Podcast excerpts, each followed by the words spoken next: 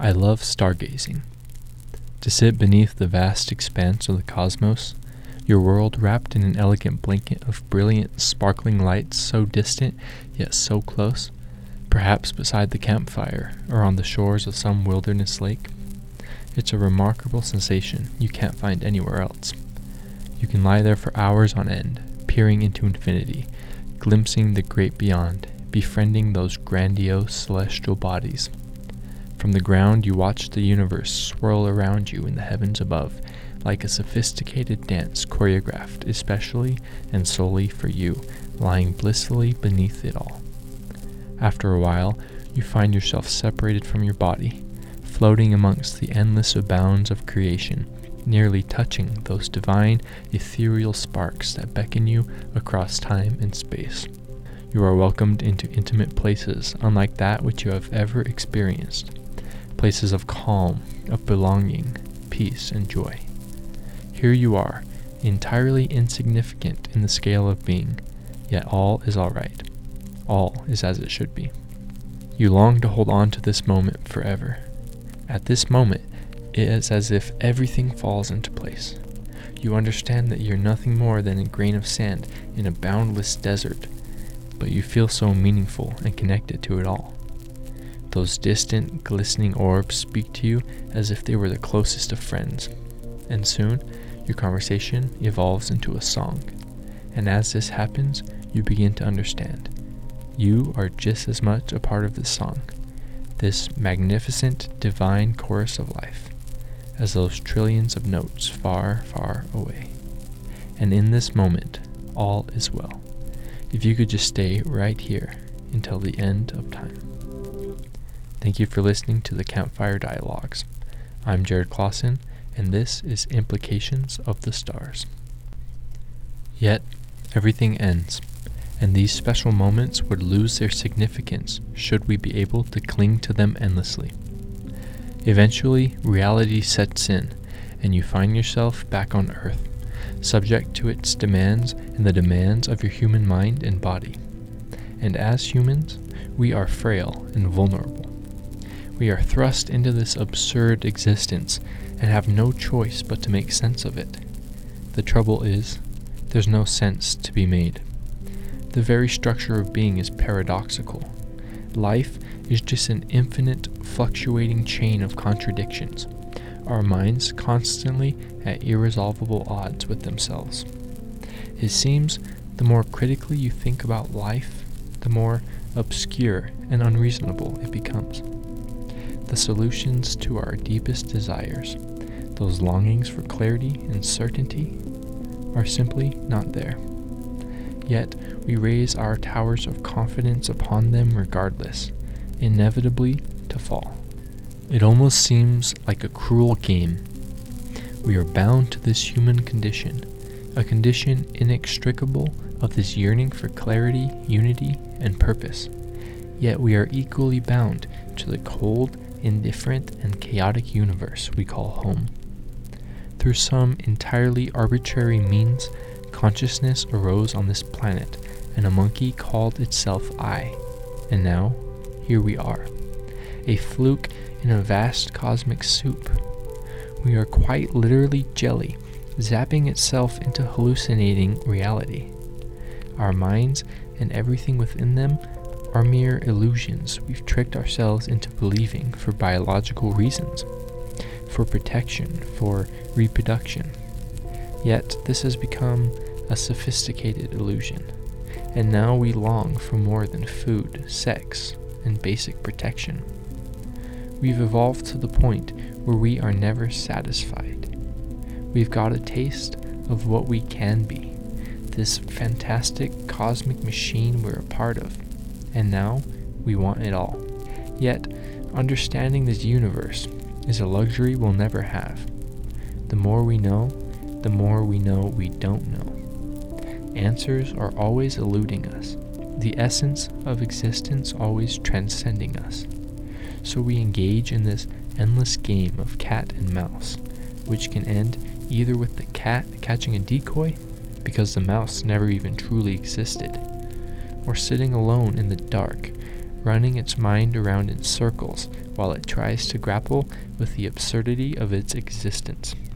Then it either kills itself or continues the chase.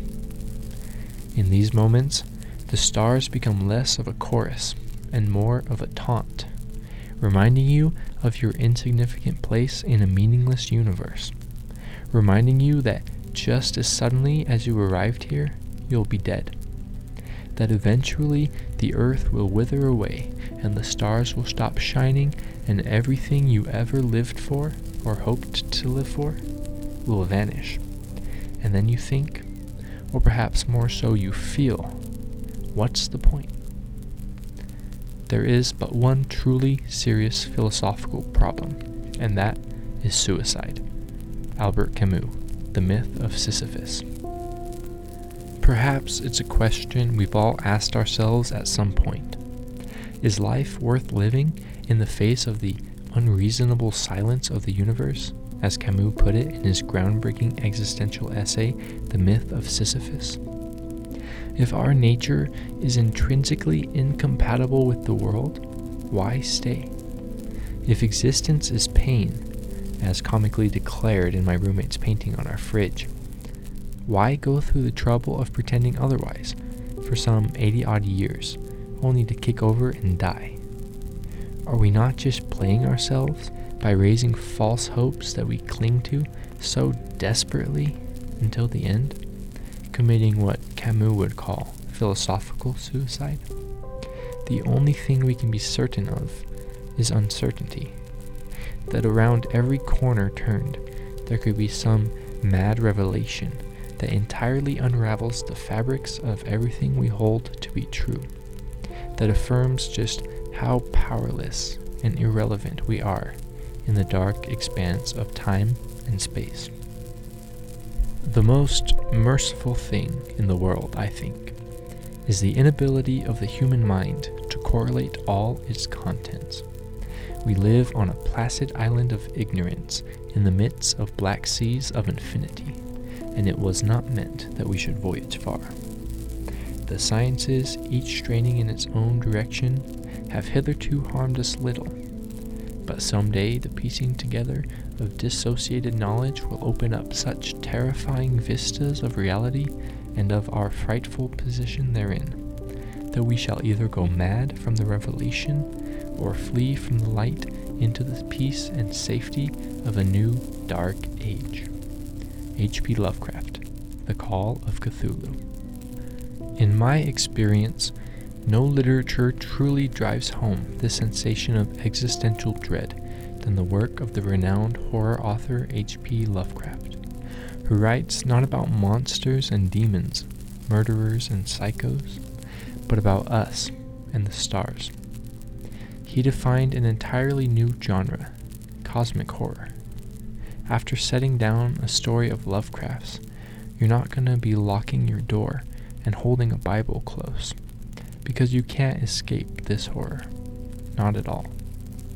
After closing at the Mountains of Madness, or The Shadow over Innsmouth, you'll be questioning your very existence and your identity as a person on this earth.